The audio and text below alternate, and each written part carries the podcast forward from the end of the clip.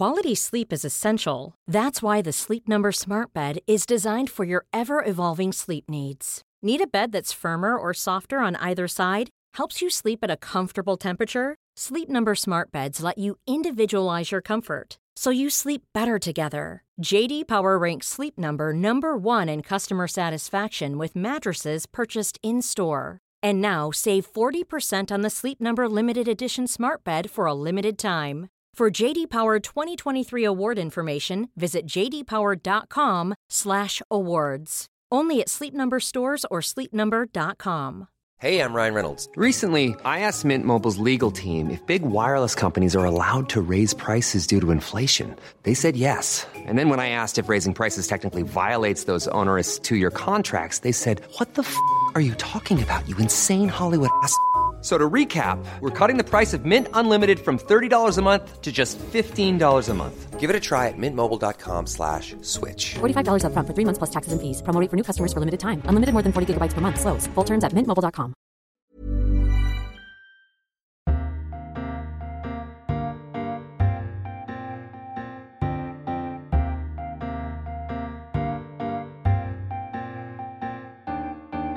Welcome to a brand new edition of Freedom Books, Flowers and the Moon, the podcast brought to you each week by the Times Literary Supplement.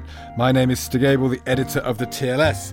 Joining me this week is not our cheese devouring chum Thea Lenarduzzi, who is otherwise engaged in purchasing large tracts of land in the British countryside. Instead, we have podcast regular, token northerner, and indie pop star beyond compare, Lucy Dallas. Lucy, hello. Hello. Thank you for having me. How are you? I'm all right, thank you. You've I'm been, fine. You, have been drafted in because Thea is involved. You make her sound like a kind of baron or a, a gentleman farmer purchasing Yeah, large. She sent me an email because I sent her this, and she said she sounded feudal. Yes, she did a bit. Yeah, Yeah, yeah. yeah. It's a bit old school. I don't. There's something of the Henry VIII. exactly There is something of the. Henry VIII about Thea. you think? Really, very little. Very little. say. Okay. Well, I remember if you want to subscribe to the TLS, Google TLS subscriptions and type Pod1 in the offer code section. You can get six issues for £6. Coming up on the show this week, it has been party conference season here in the UK. I used to have to go to them, sadly, and they are vile, sweaty hot boxes of political and often sexual frustration reeking of booze and tribalism. Anyway, what have they revealed about the parlous state of British politics? James O'Brien, my former LBC colleague and peerless student of the game, will join us to discuss. We shall take full advantage of Lucy Dallas this week as an arts editor who speaks perfect French. Lucy, don't look at me like that. I'm you speak- making a face. I'd just like it to be said that I do not. Speak but you do impress me all the time with French idiom. What are the two that you've taught me recently? Think about I can't pavements. possibly do this when there's a French person. Well, she's not here yet. She- she's on not here. Do, do, do, the, do the do the pavement. What's the pavement? Oh, la dalle, j'ai la dalle. J'ai la dalle, which means It means I'm hungry. I'm hungry, but literally it means I have a pavement. I think so. We can ask Muriel in a second. And what was the other one? The, the other one was really good. On n'a pas élevé les vaches ensemble. We didn't. Or garder les vaches ensemble. Or pork, depends. or- Or, yeah, yeah, yeah. or- Or, or les porcs, or les cochons. Yeah, and that it means, don't get too familiar. Yeah, we didn't grow up. We didn't grow up on the farm that- together. that you can you can say that if someone's trying to call you tu and you don't want That's them right, It's yeah. very old fashioned. But it's and, lovely and that the- probably wrong, as Muriel will tell us in a moment. We're going to find out, but I don't think it is. And so the idea that if you call a French person tu instead of vous, they can say, we didn't raise cows together. Yeah, we didn't grow up on the farm together, mate. Yeah, I love that. Love a bit of French idiom. Anyway, which is good because Muriel Zagha is, has reviewed Bernard Tavernier's documentary Voyage à travers le cinéma français and will be here to talk about what this reveals about French filmmaking. And TLS staffer and Welsh quota filler Samuel Graydon has been to visit the National Poetry Library in Royal Festival Hall to discuss the 50th anniversary of the Poetry International Festival.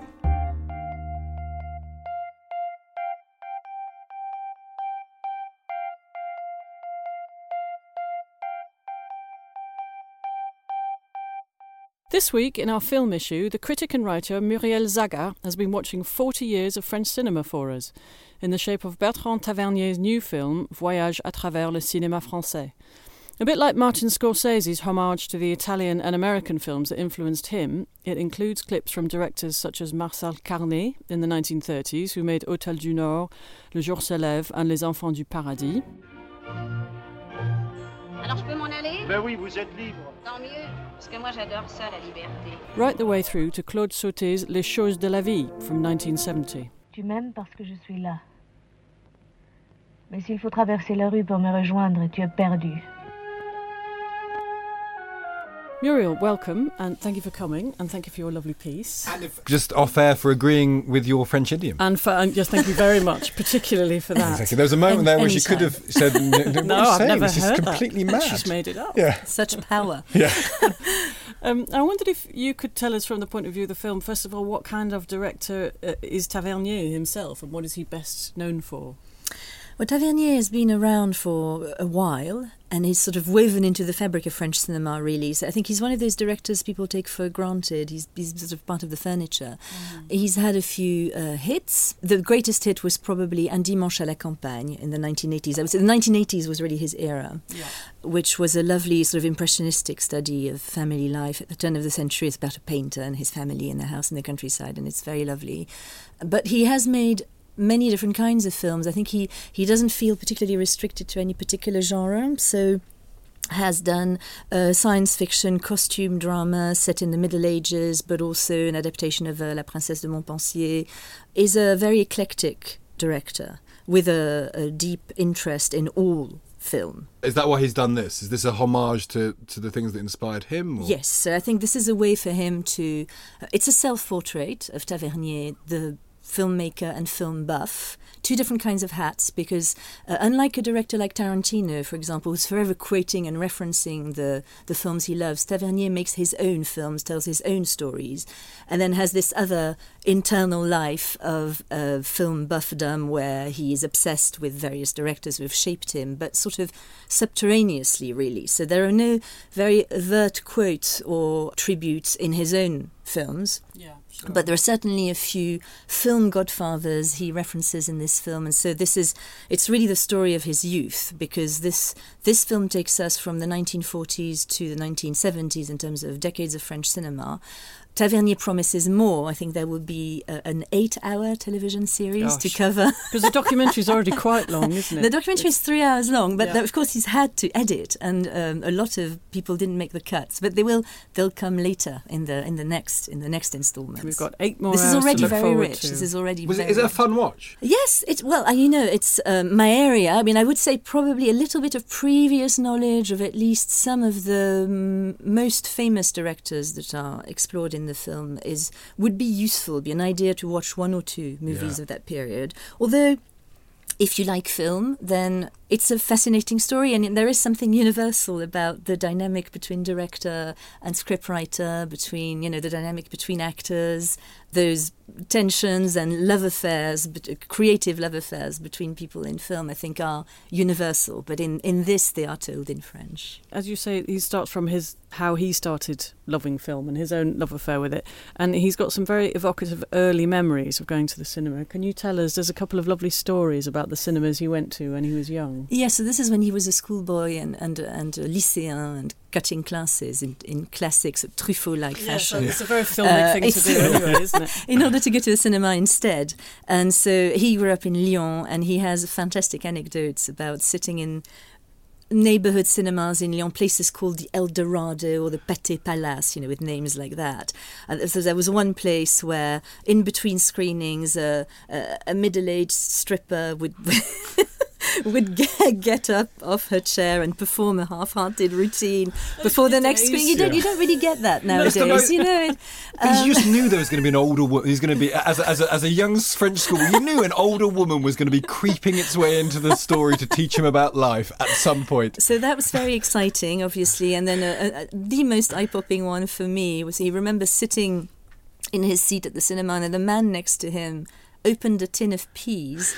Heated it up, so must have brought How with him heat it a up? small camping Yeah. uh, gas ring Uh-huh. thing, Yeah. and then ate ate it with a spoon out of the tin during the screening, which again is not something you come across very much these days. I think days. we should do that. I, mean, More I think, popcorn, isn't it? Really? Yes. I know. It wouldn't it be lovely if someone just did that now? Just No, go- it'd be got there- really, got really annoying. How French to insist on hot food. I know, though. yeah, and a tin of peas as well. It's, there's not, none of that sort of Americanized junk you get in the cinema. Let's No, have some, you're right. let's have some proper tin peas. Have some veg. yeah. Dear me. They are lovely stories.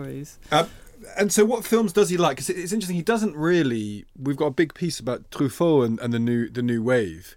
that doesn't seem to have made much of an impact on him. Is that is that right? Well, I think it did have an impact inevitably because uh, he he he's the same generation as Godard essentially, and in fact Godard uh, has said there's a, a, line in the film where Godard says Tavernier and I connect connect so well because we're both the children of the Libération after the war and uh, the Cinémathèque.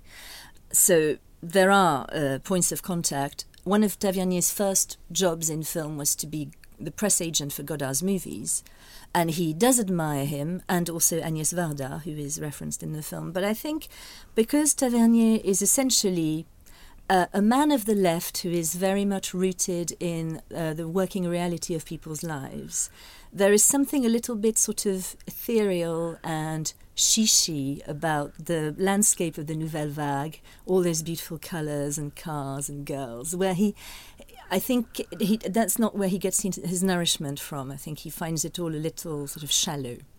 Does compared to the preoccupations he has. Does he admire the auteur philosophy of sort of, you know, the sort of the show off, where the director is placing his stamp on, on, a film? Well, he's himself a fairly self-facing figure, although definitely an auteur, um, uh, who embraces that philosophy, but but not a show-off, and it's very telling that this is a self-portrait but it's it's very it's delightfully free of ego actually it's yeah. really about admiration for other people's work and, and very it's very rare that he says and I also of course did this you know he doesn't really name drop his own movies or his own collaborations it's about admiration other people's works uh, the uh, the sort of life giving power of admiration is one of the things he comes back to, mm. uh, because there is a a darker aspect to all this. He doesn't. He again in his, that typically self effacing way. He doesn't tell his own story in detail, but the first film he saw when he was a child was when he was recovering in a sanatorium from tuberculosis with a damaged retina, permanently damaged retina. You know, you could mm. read all kinds of things, and they are true. I'm sure that to be in that position as a very young child, he was six, see a movie for the first time, be able to see this astonishing, dazzling spectacle that would mark you for life. So I think it's really more of a deeply personal love of images, of the stories of images, a lot less about his own personality. I think it's lovely the idea of a because they call them silhouette biographies, where you, you reveal a biography by by the things around them. Mm. A sort of silhouette autobiography is kind of a very charming thing, yes. isn't it? So here's me, but but through my loves rather than by turning the camera directly on myself. That's it. I mean, the, the, the film re- tells you a lot about Tavernier, the man, if you put it all together. You know, and the exclusions that you said. You know, not talking so much about the Nouvelle Vague, but talking about uh, forgotten directors, forgotten movies, uh, films that were salvaged by the skin of somebody's teeth mm. before being melted, lost forever. You know, it's all about that, really. Those are the stories. So that, I think, is what makes him a Do you think that person. ties in with his his um, his idea about, and that's maybe in a way that the Nouvelle Vague, they were a bit too, like you say, a bit too chic for him, that he's interested in, in working people in, in kind of real lives and he's looking for, for, for what's not necessarily being observed. Yes, uh, I think it's it's very interested in the physicality of filmmaking. He's interested in speed. He's interested in the presence of human bodies in the frame and really human interaction, um, and uh, sort of universal stories again of human interaction. That's why I think uh, a lot of the a lot of the actors he, he he talks about tend to be big film stars in France, but also character actors who, who yeah. made who made French mm. films what they are. Not, not the great beauties or the very glamorous kind of. Yeah, that's right. So he doesn't talk about Brigitte Bardot, for example, so much, although she's there. Mm. You know, she's there in Le Mépris, so her, more, her most distinguished film. Uh, but but he does uh, talk about Romy Schneider a lot. And Romy mm. Schneider was an, uh, a German actress, really, who became. It's one of those Jane Birkin sort of uh, uh, Crossover. crossovers yeah, where yeah. someone is really embraced by a different culture, you know. And Jane mm. Birkin is the, the the most French English woman you could think of, and so Romy Schneider, who started her career um, in German, uh, crossed over into French and became a big film star. But really, an ordinary, although she was an extremely beautiful woman and a very great actress, really an, uh, a sort of every woman who yes, who yeah. again came to play secretaries, very ordinary women men who worked. Yeah. There's yeah. a great line you quote, and then you quote a, a lovely line by Italo Calvino as well, which is um, he was interested in what might be called the, the distinctive atmosphere of French cinema, saturated with pent up sensuality and a sort of radiant pessimism, and this sort of a grit- grittiness you're talking about here. And then the Italo Calvino quote is French cinema was heavy with odours, whereas American cinema smelled of palm olive. Yes, well, I think that you know that would tessellate with some of the observations Henry Miller makes when he visits Paris and is struck by those smells of women in particular, but Yeah. also the street, a certain kind of grime uh, that's very un-American. Uh, that Fr- French cinema is not sanitized in in the same way it has perhaps become more so nowadays. Although I would say that that distinction still Do remains. you think it is? I think there's. Mm, I think so because it, I mean you don't have the French equivalent, do you, of a Hollywood film which is kind of has got no has, is almost frictionless, pleases everybody, it's all bright and clean. I, d- I can't think what the French equivalent to that sort of no, I mean, machine would be. Even the comedies they will kind of punch you in the gut if they can. That's true, and even the comedies that star great stars, you know, Catherine Deneuve, Daniel Auteuil, people that Mm. nicely familiar, will often have some sort of plot development that would never get through a Hollywood studio. And presumably they're more relaxed and have always been more relaxed about sex and, and nudity and things like that. In a way that you have the classic Hollywood image of the the people ha- uh, not being seen having sex, but with the, the sheets put up to their. Wearing their underwear in bed, Yeah. which is perfectly normal. Obviously, everybody does. Everyone does that, and, and then and, the, and, and the sh- and the sheets up to their necks, so the, and, and you can't see anything. And, Yes. Oh, the French cinema's never been like that, is it? It's, if you're going to see something, it's there to be seen. I think so. I think, and that that ties up also with a certain attitude to morality. Not that there's no morality in French cinema, uh, there is, and in the 30s and the 40s, you, you can you can see that. Uh, but it's th- there. It, there's greater comfort in French films, I think, with leaving things a little bit more open-ended and more ambiguous Yeah. than would be tolerated, I think, in an in an American film of that era and and even of the current. When you see films, French films in the 30s and 40s, it, does it have the buttoned up feel of an of an era that was? You look at American and British films, you know, you can tell they're never going to say anything racy. They're never going to do anything racy. The morality and the censorship that that bred that morality was very very clear and it's very obvious when you watch it. Was that the same in France, or was it always a more of a um, I think it- libertarian? It, was almost. uh, It was always more libertarian. I mean, one very good example, and he does. Uh, Tavernier does flag it up in, in his film, is Hôtel du Nord, where Yes. uh, um, Arletty plays not for the first or last time a, a prostitute, a fantastic character, um, and not only is her character funny, has has her own voice, but also absolutely never judged or belittled because of what she does. It's just taken for granted that in this world, in the world of the story, that is what she does. And she's she's very. I watched a little bit of it the other day before we were talking about this, and and um, she's very outspoken. There's a very famous scene on a on a bridge over the canal, and she really yells at him. He's saying, uh, "Well, Muriel, you know this better than me," but he's he's kind of saying, "I've got to get out of here. There's a funny atmosphere around yes, here." Yes, meaning she- her because they are together. because she, it's very claustrophobic and she really she really bowls him out it's really good it's kind of you know it's bracing to watch and also she's using she's using slang she's not speaking beautiful proper french. She's just Yeah. really yelling at him and uh, she kind of storms off. And a Hollywood film of that era would be very clipped, received pronunciation, wouldn't it? I think so, and I, and I think also you wouldn't be. I mean, as you say, Muriel, I think you would if somebody was to behave like that, you would sort of disapprove of her, or you'd think, oh, she's the kooky one or something. But no, this was this was the female figure at the centre, and she's really ballsy, She and is, yes, they're very. Str- I mean, strong female characters, considering you know. and it's not that you kind of morally approve or disapprove. Yes, It, it it's just that's that's who she is. She's there, and it's still very strong that Mm. film. Just finally, uh, Muriel, if having seen this um, trot through 40 years of French film, were there any films that it, that you could recommend to people listening to this who doesn't know, don't know very much about French cinema? Go and go and see this as an as a as a, an example of the sort of cinema we've been talking about. Picking a favourite, if you can hunt it down, because there. Okay, there's one that's perhaps easier to get hold of than the other. The one that's probably easier to get hold of than the other is Les choses de la vie. Is the is the um, so Claude Sautet is one the the director. He explores it towards the end of the film, who's most productive in the 60s and 70s, and uh, worked with Romy Schneider, worked with the wonderful Michel Piccoli specifically in a film called Les choses de la vie. Uh, uh, I'm not quite sure how it's been translated, if it's been translated. I don't know actually, I But it's it's a film about an Things architect life. who Things of Life. Things of life. Things yeah. of life. Very French title. yeah, yeah, yeah, exactly. That could be The all- Things of Life. That could be all French cinema, couldn't it? We've Yes. called it the, the things Stuff. of life. Yeah. in the Things of Life, uh, the, an architect played by Michel Piccoli is typically for a French movie torn between his wife and his mistress, has to make a choice between the two. He's driving his car, he crashes his car, and then the film follows his internal monologue as he remembers parts of his life, still wrestling with the decision. It's fantastic. It's one of those films that's always on French television and so is incredibly underrated. So worth worth getting the DVD if possible. Lovely, lovely. Zagha, thank you so much indeed.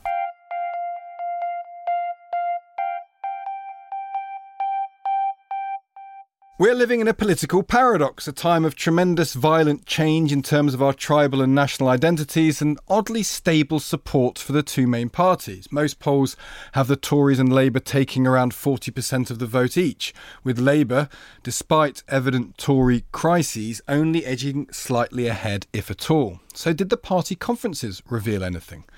On the Tory side, it perhaps most strikingly revealed a sort of limped resigned somnolescence, an absence of ideas or excitement, a conference best symbolised by a coughing prime minister and a sign behind her, behind her dropping letters as if they represented the will to live. In Labour, we saw triumphalism, excitement, the spectre of quondam enemies of Jeremy Corbyn, like the once proud Tom Watson, crooking the knee and abasing themselves before the all conquering demigod of the left. Meanwhile, Brexit means perhaps that none of this matters. As James O'Brien puts it succinctly, in short, a Remainer compelled to wear the clothes of a Leaver leads the government, while a lifelong Leaver holding the hopes of Remainers in his hands heads the opposition. What a mess. James O'Brien joins Lucy and me now. James, welcome. Thank you. Let's begin at the Tory conference before we head south to Brighton. All the talk was of May's clunker of a of a speech, but you think, and I think you make a very persuasive argument, it slightly distracted from the message itself, which was perhaps more troubling. Yes, it, it, remarkable really to, to reflect that the woman who was responsible for the go home vans for the, according to Vince Cable, the suppression of nine separate reports um, uh, rubbishing the notion that immigration has had a negative impact on on wages and employment, and of course the one who still sees the European Union citizens living here as bargaining chips, um, whatever she may have said to the contrary, tried to establish herself as a sort of uh, inclusive liberal. Um, it, tallies with this audit the Cabinet Office have undertaken of, of, of, of sort of race relations, but there's no money behind it and no real, I don't think, will behind it. So having failed to really propel herself to whatever the next stage is by embracing nativism and riding that rather UKIP tiger that she appeared to be on top of when she was doing the Brexit means Brexit, the no deal is better than a bad deal. She, she's now taken almost a, a complete 180 U-turn if you actually read the speech, and you have to read it because God knows how anyone could sit through listening to it again.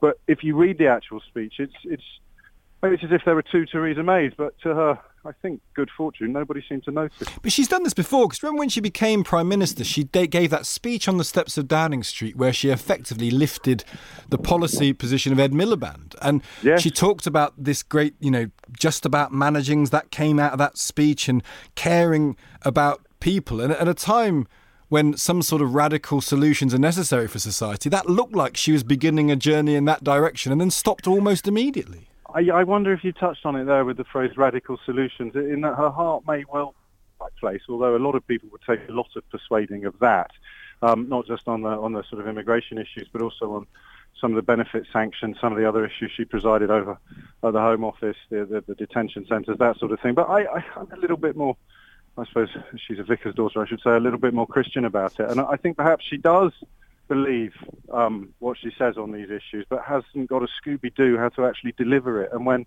ambition comes up against expectation, uh, that's when she appears to have little choice but to completely change horses. What do you think of Boris? Um, not personally. I mean, we could we could do a whole podcast on what you think of Boris personally. Boris Johnson. Yeah, Boris, yeah, Boris, oh, yeah, you don't even like. Yeah, we couldn't even call him Boris. Boris it's Johnson. It's too friendly. It's too chummy. It's too chummy. I agree with you. That's very much what he wants us to say. Yeah, Boris. Jo- the scheming of Boris Johnson. What the what what what happened at conference, and also the sort of ridiculous newspaper articles he writes, primarily for the for the Telegraph, where yes. and then he immediately denies that they mean anything. He sort of said he writes this sort of policy thing about Brexit, and then when people say you look like you're mounting a challenge to your leader and and and pimping yourself yeah. out, he says, "Oh no, I'm not." What, what's he up to? Does he know what he's up to? He's demonstrating two things: complete contempt for the electorate, which has always served him well, and also a, a, a belief that he and he alone can get away with murder, can get away with flip-flopping, can get away with having his cake and eating it. And, you know, he's still favourite among Conservative Party rank and file to, to, to take over from Theresa May. So I, don't know whether I'd go so far as to say he knows what he's doing. I think it's more a case of he's doing all he knows. Yeah. I mean, uh, there's also a kind of faux demure aspect here for him because if you had to say there's two problems for the Tory uh, membership. Arguably, a they're terrif- they're hostage to their own weakness, aren't they? Because if they get rid of Theresa May, there may well have to be an election which they'll lose. And yeah. secondly, if they well, get rid possibly of possibly they'll lose it. They, they think they might. That's they, they, they, they, might exactly, and then yeah. we'll talk about that in a moment, I suspect. Uh, but the second thing is, if they got rid of her, if the best they can do is a plot led by Grant yeah. Shapps. Yeah. Which is the very definition of a mediocre attempt to do anything. I mean, it couldn't be more mediocre. What they don't really have any options, do they? Uh, I don't think they do, and, and it's almost like everybody is waiting to see what happens next. There's this sort of, I think, entirely forlorn hope that there might be some sort of rabbit pulled out of the Brexit Act in the next few months, and, and similarly, I suppose if that happens, then it shores up Theresa May for for a little bit longer. But if if the Conservatives felt that they had a, a viable option who would give Jeremy Corbyn something close to a pasting in the general election, Theresa May's feet wouldn't touch the ground. The fact that the Parliamentary Party clearly don't think that that's Boris Johnson, and he's also, I think, made quite a lot of enemies. Uh, well, at best alienated people, at worst made enemies of them. Um, right. Is, is is stymieing his absolutely unvaunted. His ambition is, is, is without bounds, isn't it? But the, the the fact that he needs support to get the top job probably explains why he's sort of just um, pirouetting all the time in the hope of, of picking up an audience. Let's go to Labour then, because if you saw the the conference, it, it Mm. was this tremendous coronation of uh, and sort of sanctification of Jeremy Yes. Corbyn. But what struck me, I don't know if it struck you, is although everyone's opinion of Corbyn has changed, he has changed as well. It's not just their view of him; his view of himself has changed. He's smartened up. He it's more professionally handled. It's more hard hitting in the sense of he cares about message in a way Yeah. that he was never going to be your typical sort of politician. But in some ways, he's become a bit of a typical sort of politician because he cares about all that surrounding stuff. Do you think that's right? Wi- wi- without jettisoning anything. That's Yeah. probably an important caveat. I I think you're absolutely right. He is prioritising the pursuit of power in a way that his detractors n- never thought he would um, be capable of doing. I, I suspect he was probably as surprised as anybody else by the general election result. But what it means is that now when he turns up on stage at conference, he, he is genuinely looking like a, a, a prime minister in waiting. And uh, according to that, he's he's cut his cloth, he's, he's scrubbed up, and he's also, I think, very cleverly, although again this is business as usual and, and cynical politics, he's, he's avoiding showing too much of what it is with regard to Brexit they probably don't know, but in other areas he's not giving detail, he's not giving them an opportunity to start tugging at the loose thread and watching the whole thing fall apart, which was perhaps a mistake that him and people like Diane Abbott made in the uh, election campaign. Why would you? I mean, look at what's happening. Look at the numbers, albeit that, that there's an unexpected stagnancy post-conference. But generally speaking, he was he was 20 odd points out before when when the election was called, and, and now it's you know at the very worst from his point of view, it's now neck and neck. So I, I think just keep giving them what they want and don't don't don't rock the boat, which is of course the opposite of what he was supposed to represent when he when he first took the leadership. I suppose also that since the Tory party does seem to be more or less in disarray, if he just stands still and doesn't Yes. muck anything up, he looks very, very good just by doing that. You're absolutely right. In relief to the Conservative Party, he does, but in relief to a, to again a theoretical figure, as we said about the Tories, if there was someone around whom the, the more passionate Remain contingency could coalesce. If, if, if look, if Labour had a profoundly charismatic leader at the moment who could speak to people who I don't think Jeremy Corbyn is ever going to quite reach, then mm. it would be as it would be as exciting as seeing the Tories have a proper rival to Theresa May coming up on, on the outside lane. So they're both almost sort of paralysed by their position. But personally, I'd much rather be in Jeremy Corbyn's position than Theresa May. Well, indeed, the last thing that he wants, arguably, is government. If there was a snap election in the next three months and Labour got in, it would be disastrous for him and for the party because their split on Brexit, which is uh, as if Yes. not more significant than the Tories, would be raised. And it, no one wants to preside over the Brexit over the next two to three to four to five to however many years. It it, if you were advising Jeremy Corbyn, you'd say, for God's sake, pray not to get into power in the next uh, short term future. I, I think this distorting lens of Brexit absolutely, absolutely defines everything. And, and I mean, Theresa May theoretically doesn't want to be in power either, but she's clinging on by her fingertips and would probably chalk it up to a to a sense of duty. I don't think Jeremy Corbyn has that because duty involves sustaining the status quo, whereas Corbyn's appeal hinges almost entirely upon challenging the status quo.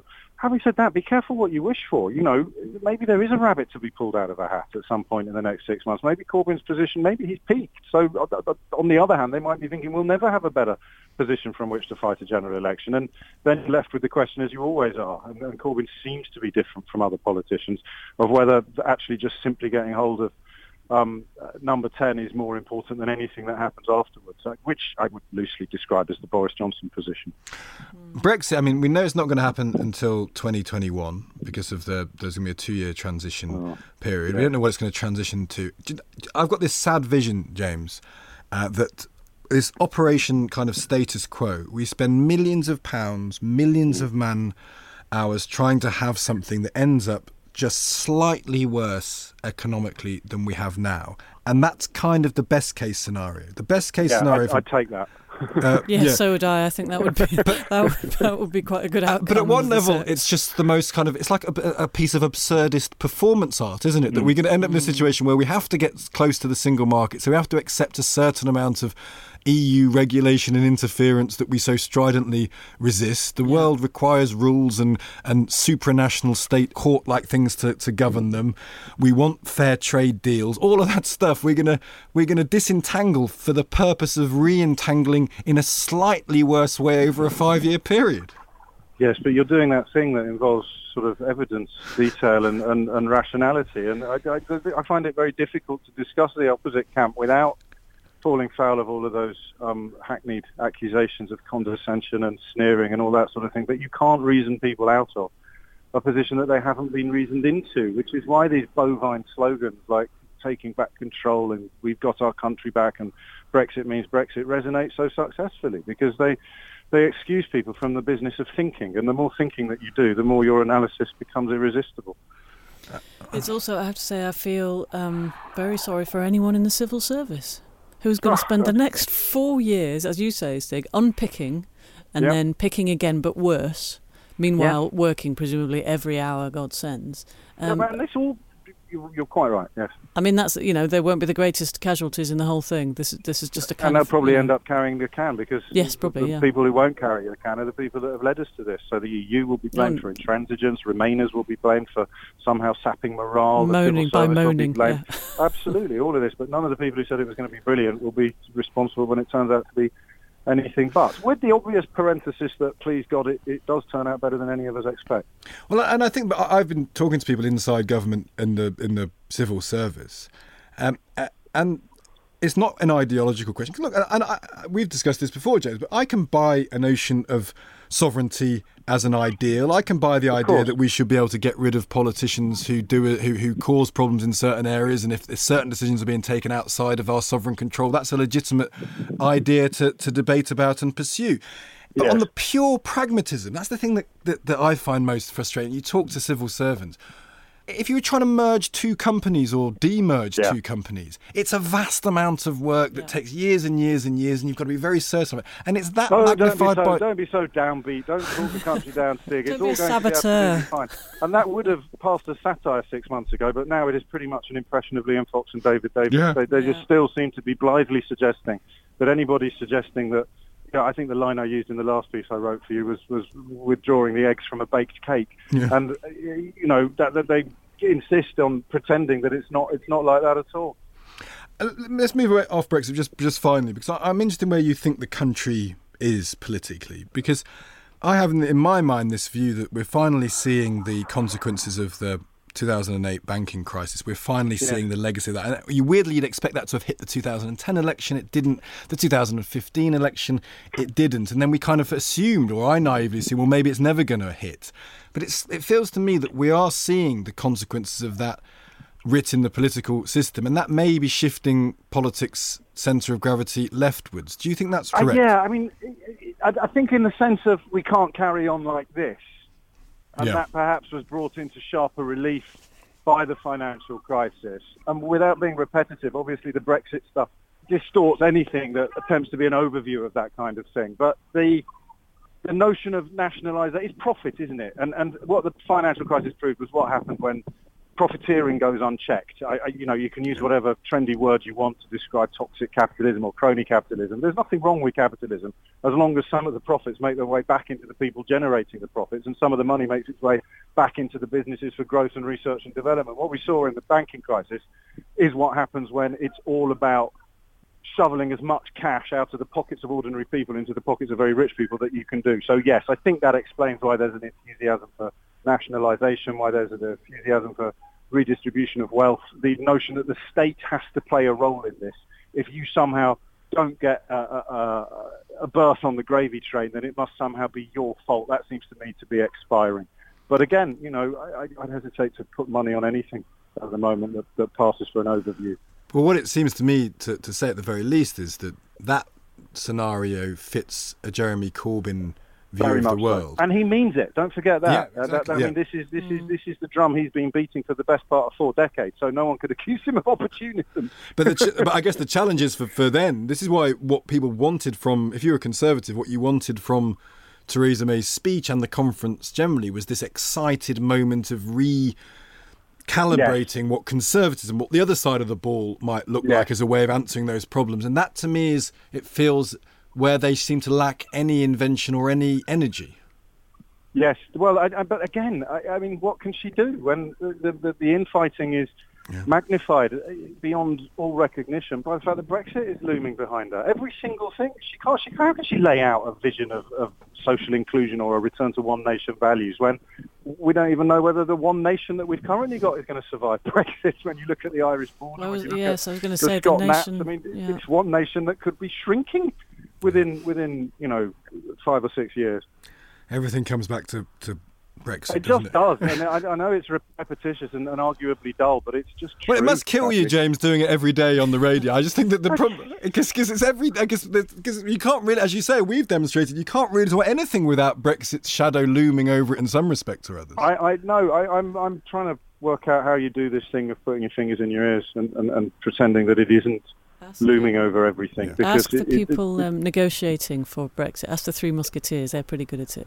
it- well, they are, aren't they? And and that that has to be the next chapter, doesn't it? One of them has to either fall under the wheels of the 350 million pound bus, or or, or kind of own up. Or, dri- or drive it heroically into the sunset is what they would believe. but I think that, Oh, what a time to be alive! I know that. You know, I, I, I now know why the Chinese proverb always says, "May you live in interesting times." I never really understood why that was a curse before. Yeah, yeah, yeah, exactly. won't, pe- won't people think of the poor radio hosts who I've got to talk about this all the time? You're the true victims of, uh, of Brexit. Uh, thank you. Exactly. that. finally. James O'Brien, thank you very much indeed. Thank you very Thank much. Thank you. So it all comes back to Brexit again. But did you buy the fact that we're shifting centre left? I don't know. I think that the party, the Labour Party, is much more unified now, obviously, than it was last year, and they're all terribly happy about that, which is they're all chanting and singing, and that's fine. I'm not sure if they have persuaded the rest of the country, but even even if they had, and even if everyone had gone terribly left wing and we started renationalising everything, then you've still got Brexit there. So you've still got. You, I don't see how he could get on with that programme. Well, arguably, well, there's an argument that you need Brexit to renationalise properly because uh, European Union uh, rules require there to be um, market competition. But you can't do anything until it's actually done. No, and actually, so and I'm, be I'm- stuck. And I'm talking about anyway that, but you know, as I said at the very beginning, 40-40. You know, forty percent of the country Yeah. votes Tory at the minute, and in fact, the last election, forty-three percent voted Tory and forty-one percent voted Labour. That's an incredibly high number. So, although it feels like the centre of gravity might be shifting left, you can make it a case. In fact, there is no centre of gravity Yeah. anymore. You're either on the side of one or the side of the other. That that kind of middle ground that was up for grabs. Yes, which Blair is, got. exactly, which is where, where, where Tony Blair was. I mean, and it's like the referendum. It's like the Brexit referendum. It's like the Scottish referendum. It's like you know they're they're, they're close. The numbers seem to be staying about the same, which is a, a, a bit of a bind. And they're binary. That's the other thing. They're close in Yeah. numbers, and but they're becoming poles more apart. tribal, which I think is a problem. Yeah. Oh, that was cheery then. Thank you. Sorry about that. Quality sleep is essential. That's why the Sleep Number Smart Bed is designed for your ever evolving sleep needs. Need a bed that's firmer or softer on either side? Helps you sleep at a comfortable temperature, Sleep Number smart beds let you individualize your comfort so you sleep better together. JD Power ranks Sleep Number number 1 in customer satisfaction with mattresses purchased in-store. And now save 40% on the Sleep Number limited edition smart bed for a limited time. For JD Power 2023 award information, visit jdpower.com/awards. Only at Sleep Number stores or sleepnumber.com. This is Paige, the co-host of Giggly Squad, and I want to tell you about a company that I've been loving, Olive and June. Olive and June gives you everything that you need for a salon quality manicure in one box. And if you break it down, it really comes out to $2 a manicure, which is absolutely insane. It's also so easy to get salon worthy nails at home with Olive and June. The difference between how your nails used to look when you did them yourself and now with the Mani system is a complete game changer. The best thing about Olive and June too is it's a quick dry, dries in about one minute, lasts for five days, and full coverage in up to one to two coats. Visit oliveandjune.com slash perfect Mani 20 for 20% off your first system. That's oliveandjune.com slash perfect Mani 20 for 20% off your first system. This Mother's Day, celebrate the extraordinary women in your life with a heartfelt gift from Blue Nile. Whether it's for your mom, a mother figure, or yourself as a mom, find that perfect piece to express your love and appreciation. Explore Blue Nile's exquisite pearls and mesmerizing gemstones that she's sure to love. Enjoy fast shipping options like guaranteed free shipping and returns. Make this Mother's Day unforgettable with a piece from Blue Nile. Right now, get up to 50% off at BlueNile.com. That's BlueNile.com.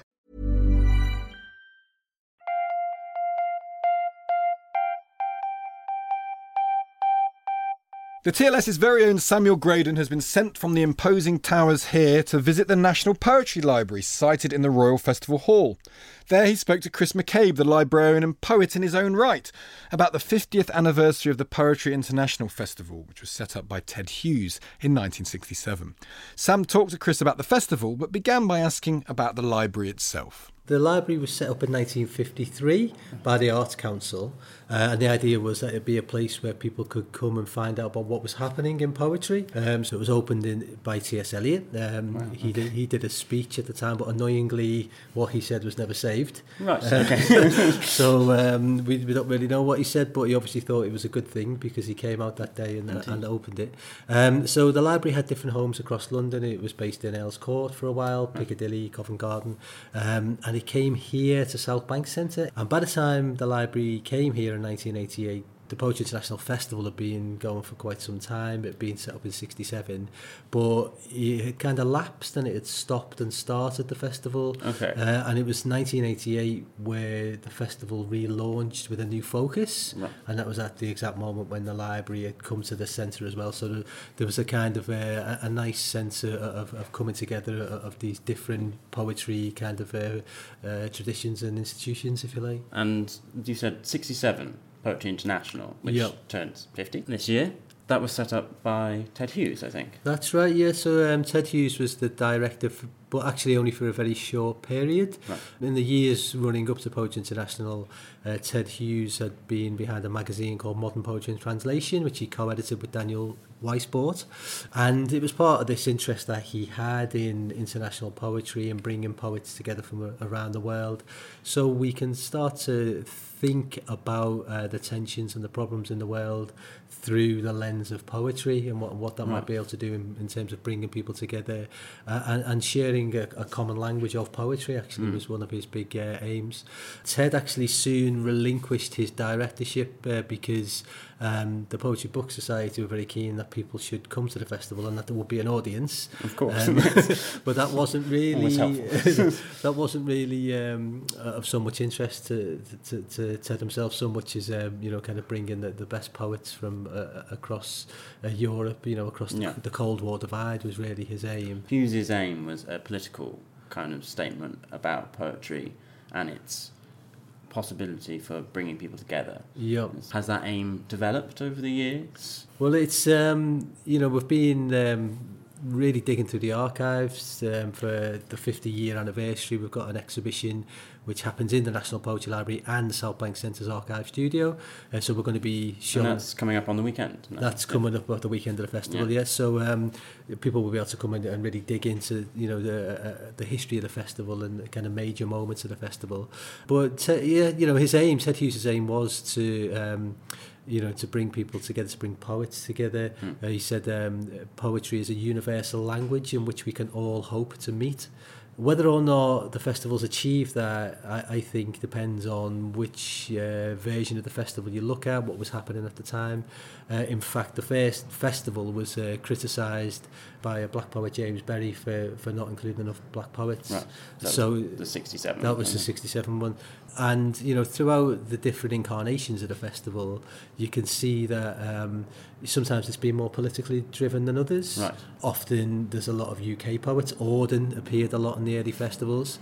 Uh, when we get to the 90s, we see a lot of the new generation poets appearing, Carol Ann Duffy, Simon Armitage, mm. always offset with um, poets who, who, who've been invited from other countries.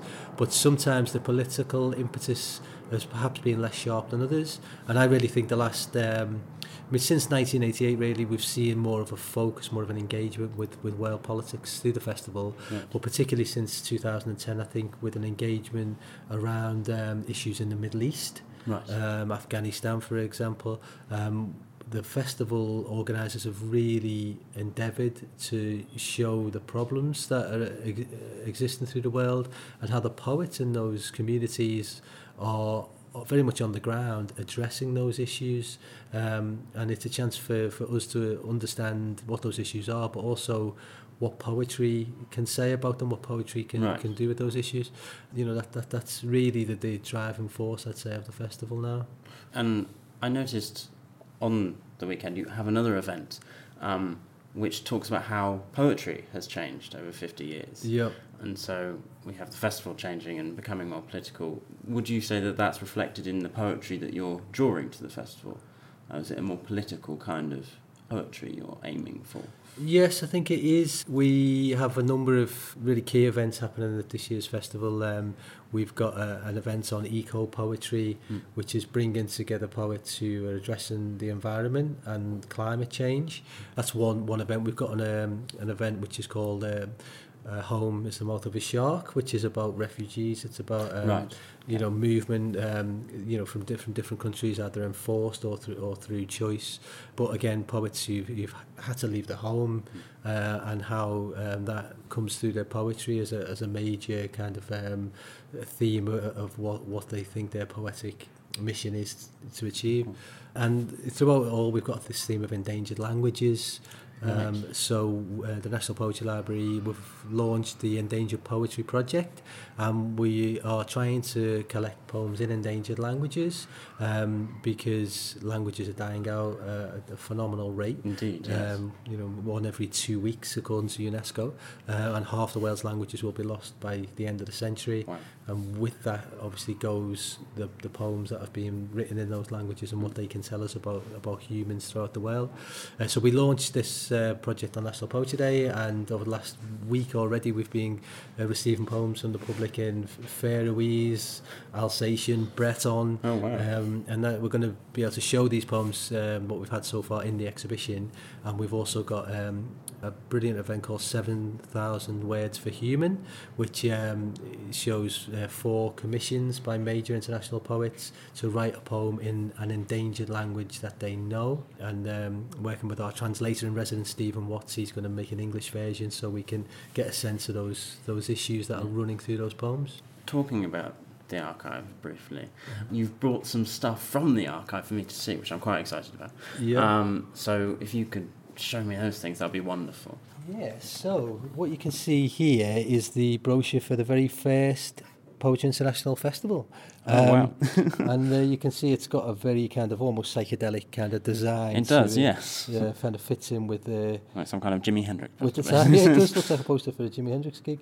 Uh, Hendrix never appeared, but um, oh, nice. a, a number of great poets did.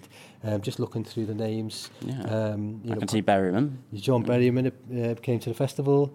Allen Ginsberg came to the festival. He was actually photographed outside the Queen Elizabeth Hall with a huge um, God's Eye, it was called, and a kind of Mexican medallion that he had around his neck, um, which looked quite odd because he was wearing a suit at the time. Oh, of course. Yeah, yeah. So, um, and Charles Olson came, the American experimental poet, all six foot eight of him. Wow. And um, he chose to sit on the steps leading down to the Q, Queen Elizabeth Hall stage rather than go on the stage. He was being quite quite awkward and uh, uh, difficult that day, but he went up and he read. He did a brilliant reading. Auden came. Auden was um, W.H. Auden was a, a fixture throughout. As you say, uh, yes. actually the, the the festivals um, in those early years. You know, you can easily, on the one sense, you you can be kind of um, struck just by how amazing it is to bring these the, these names that we all know from the from poetry's past together. But it's you know very male. That goes. You It know, is very male. You have a few women, but- yeah, we have a few women. Uh, although I've got a um, somebody at the festival um, actually uh, kept a scripted um, run through of what actually happened at the at this first event. Um, and you can see uh, one of one of the women, um, Anne Sexton, American uh, Yes, poet. She, she, she never actually made it to the festival. She was supposed to, but she never she never read. Um, so that, so that was w- one of the uh, one of the three women I think kind of uh, Yes. disappeared straight away. And it, you know it was a very very white festival as well. So um, Yes, hence the criticism. yeah, hence the criticism at the time. So um, that runs through. I've got this LP from the 1969 festival. Yes, I noticed you've got a whole collection of LPs. Yeah, uh, yeah. readings. Well, vi- vinyl's coming back in, and uh, luckily we've held onto ours at the National Poetry Library. Um, and you can see there's this gathering on the what I think is the Queen Elizabeth Hall roof of um, again all male poets. Unfortunately, uh, Mm. Ogden Nash, W. H. Auden, um, Derek Walcott. Um, and they're having a glass of wine, kind of mulling over the state of the world. We hope. We hope, And, yes. Yeah, well, at, at least their view, their view of it. Um, but it caused a lot of controversy those first few years. Um, there's uh, an article actually from the TLS in the um, oh wonderful ni- 1967, which um, which talks about what happened. And it, it says the organisers of Poetry International 67 could hardly have hoped for a better publicity boost than they received from Donald Davie's eccentric outburst in The Guardian just three days before last week's festival was due to open. Go home, Octavio Paz, snarl the scandalised professor. Go home, every good poet who has been lured to London this week. And um, what, what Donald Davie was set against, like a lot of people at, the time, was um, was the pointlessness of live readings. This was quite a new thing. Oh, right. yeah. Um, it had the incarnation at the Albert Hall a few years before, the famous gathering where um, poets like Allen Ginsberg and um, uh, Adrian Henry appeared on stage. But this was still quite a new thing, and a lot of people just couldn't see how Couldn't see the point. Had, uh, couldn't see the point. What what's it got to do with poetry? Poetry is what you get in books. Poetry is what you read on the page. Um, so you know, it was kind of a transitional point for poetry. I guess we're so used now to poetry being a spoken thing, a Indeed, performance yes. thing. Um, but the, the establishment of this festival was really part of that move towards, I guess, the cultivation of the personality. Yes, Um, the sound of the voice, the movement on stage, the live audience, Yeah. which we now know doesn't detract from the page. It's it's another way of Yeah, experience and another way of presenting. Yeah. Yep. And also quite a, a good engagement of the public, and I guess that's what the festival's about as well as drawing Yep. people into poetry. Yeah, absolutely. Yeah, and I think what's been, um, I mean, what I've said makes it sound like a really dry kind of, um, you know, serious kind of uh, thing, and it was, you know, in its intentions. But when you look at the festival through the years, there have been um, lots of participatory events.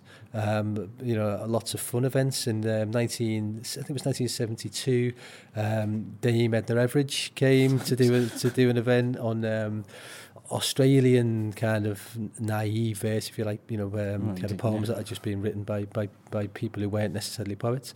Um, and uh, Barry Humphries, who of course is um, the other half of uh, Dame Edna Yes, Everage. uh, They- Everage's other half, yeah, yes. yeah, absolutely. They came on, he was on stage, and the person who introduced it said, um, you can see Barry Humphries is here, but Dame Edna Everage um, has, has actually gone to the Royal Albert Hall because she couldn't believe that any venue that had less than 6,000 seats could be the right venue for her to be performing it.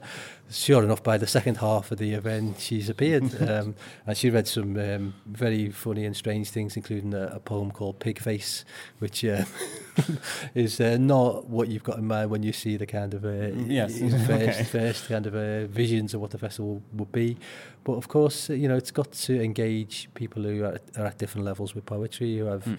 uh, different expectations. Um, and, you know, I think um, th- there has been a strand of, of, of fun, actually, and humour running through the festivals Yeah. since those early days. Oh, well, good, good. It's nice to know that it's not all.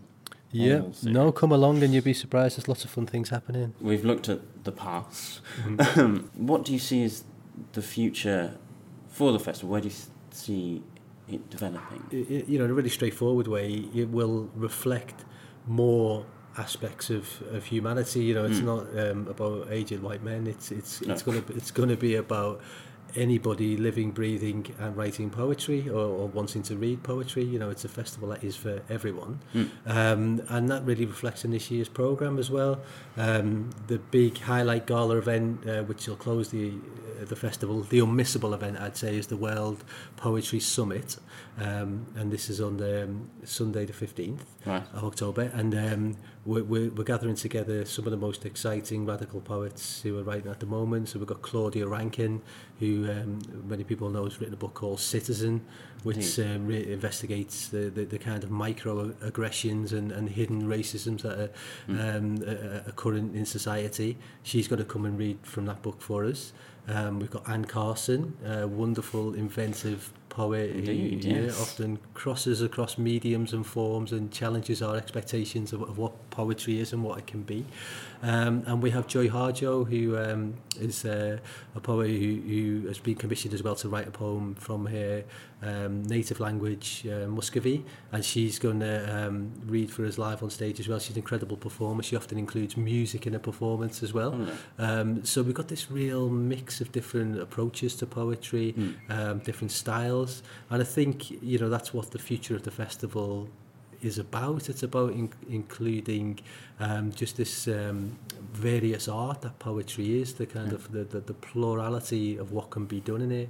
Um, you know, there's no rules at all in poetry, and I think any No. any ideas we had, um, even over the last few decades, uh, uh, of uh, what poetry might be expected to do, Mm. have been ripped up and rewritten by poets over the last ten years. Chris McCabe talking to Sam Graydon.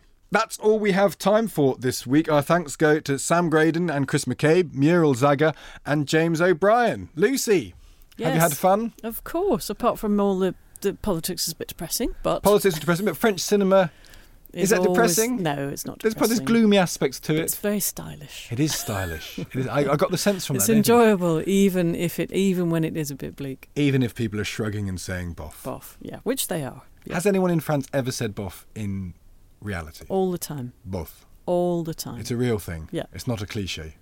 well, it's, I mean, it is also a cliche. if I was having a dispute with a French person and they went, oh, boff, that would be normal.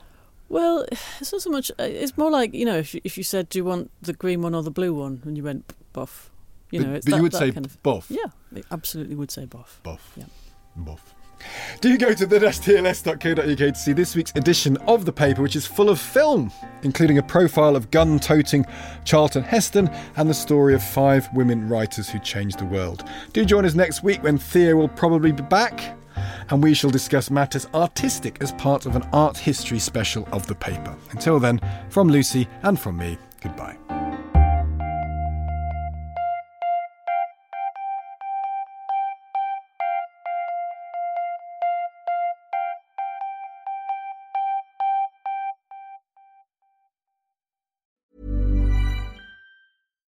Here's a cool fact a crocodile can't stick out its tongue. Another cool fact you can get short term health insurance for a month or just under a year in some states. United Healthcare short term insurance plans are designed for people who are between jobs, coming off their parents' plan, or turning a side hustle into a full time gig. Underwritten by Golden Rule Insurance Company, they offer flexible, budget friendly coverage with access to a nationwide network of doctors and hospitals. Get more cool facts about United Healthcare short term plans at uh1.com. Hey, it's Paige DeSorbo from Giggly Squad. High quality fashion without the price tag. Say hello to Quince. I'm snagging high-end essentials like cozy cashmere sweaters, sleek leather jackets, fine jewelry, and so much more. With Quince being 50 to 80% less than similar brands. And they partner with factories that prioritize safe, ethical, and responsible manufacturing. I love that. Luxury quality within reach. Go to quince.com slash style to get free shipping and 365 day returns on your next order. Quince.com slash style.